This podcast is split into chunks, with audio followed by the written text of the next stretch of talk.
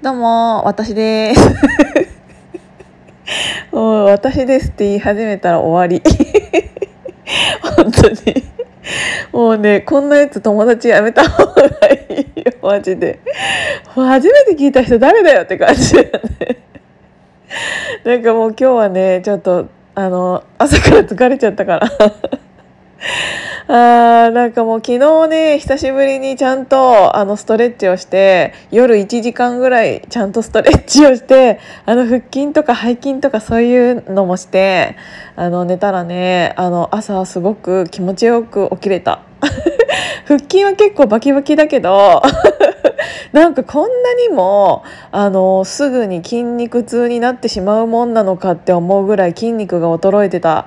なんかあの私これねあの言葉で説明するのはすごく難しいんだけど壁からちょっと離れたところにバランスボールを置いて、えーと、横向きになってバランスボールに対して骨盤が垂直になる感じ。で足を開くの。で壁に、えーと、その足をつけて、えーと腰だけでバランスボールで支えてる支えられている状態にしてあとは手をあの 上に上げてあの脇の筋肉をこうあのバランスボールのカーブに沿って鍛えるというかっていうやつをね、えーと、前は1日60回ずつ、えーと、20, 20回を3セットぐらいやっても全然大丈夫だったのに、えーと、今はね、えー、と30回ぐらいかな。30回やっただけでも結構もう次の日っていうか今日バキバキになってたからあやばいこんなに腹筋っていうかあの腹直筋がすごいあのー、弱くなっちゃってたんだなっていうのをすごく感じた。あのね結構ね筋肉自体はある方なのでえっ、ー、と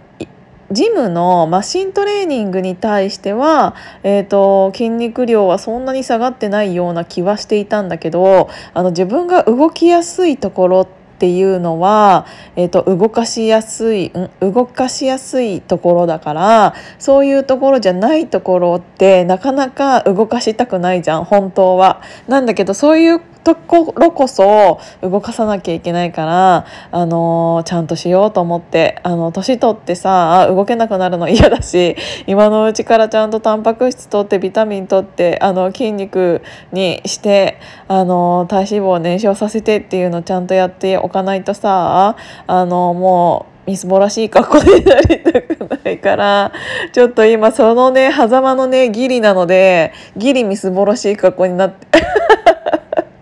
なのでちょっとねそれちゃんとしようと思うの。そうもう夏っていうか急に暖かくなってきちゃったからさやべえやべえと思って。そうだからそれちゃんとやろうかなと思ってて。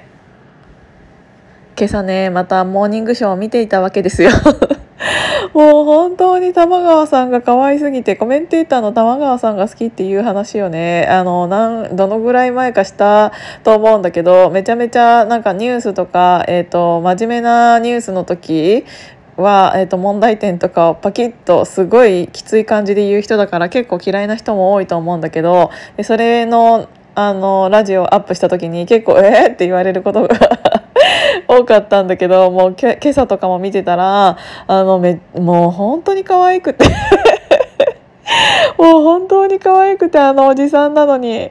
何て言うんだろうな。本当にギャップがすごくて。あの今日なんてあの他のゲストでコメンテーターの方が来られていてその人への質問だったのに だったのに玉川さん答え始めちゃうし。でなんか質問した人はなんか「ああた玉川さんじゃなくてみたいな感じだったのにあのずっと玉川さん喋っちゃうしああああまた喋っちゃったよ。と思ってなんかそこら辺も本当に可愛いなって思って。そんないつもの朝のお話でした。なんかね今日何か喋ろうかなと思ってたんだけど何か忘れちゃってだからちょっとずっとたわいもない話を昨日から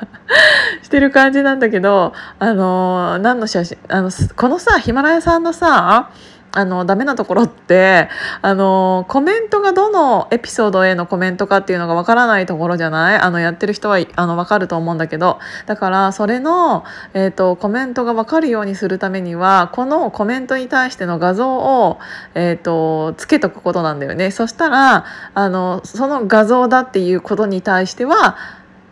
えーとうん、コメントの横に画像は出てくるのよ。だからあこれのことを喋ってた時へのコメントなんだなっていうのが分かるんだけどあの全然関係ない、えーと、画像にしててもあれだしな。でもな。あでもな。どうしようかな。なんかあの今日はあれ貼っとこうかな。昨日ね久しぶりに、えーと、お風呂を使っている時にあお風呂は毎日使っているんだけど。久しぶりにちょっとなんか昔の画像を見てみようと思ってその去年一昨年になっちゃったかも、えーと、ラスベガスとかグランドサークルとか行った時の、えーと、写真をね見ていたの。でそしたらなんかすっごい友達が一生懸命私の写真を撮っているところの写真があって この子めっちゃ私の写真を撮るために頑張ってくれちゃってるっていうのがあったからそれにしとこうかななんかその友達の後ろ姿がめっちゃ面白かった。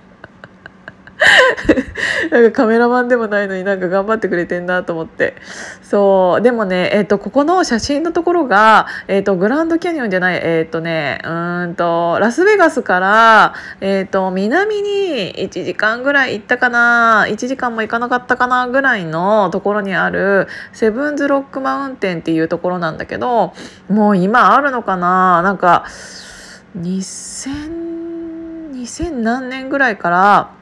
なんなんか何年間限定みたいな感じであるアーティストの方が建てられた岩なんだけどあのめちゃめちゃ大きい岩であの普通普通に、えーと、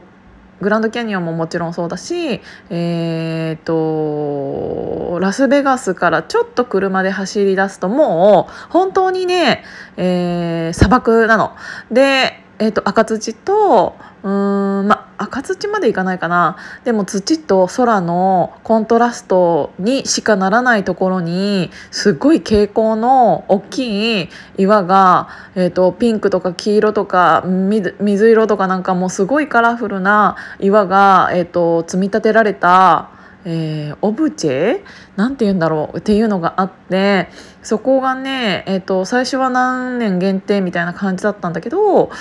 その後どうなったんだろうな？なんかあの結構、えー、インスタ映えかなんかのスポットになるのかなんかとりあえず写真がすごく映えるから結構なんて言うんだろう？有名になって。ってあの限定じゃなくなったのかもしれないんだけど結構延長はされてたんだよね。だから私そこ3回くらい行ったんだけど。そうでもなんかねあのまた旅行に行けるようになった時に皆さんラスベガスに行く機会があったら本当にそこから車でちょっとぐらいだから行ってみてほしいなって思ってこの写真を貼り付けておきます。今日も聞いていただいてありがとうございました。じゃあまたね。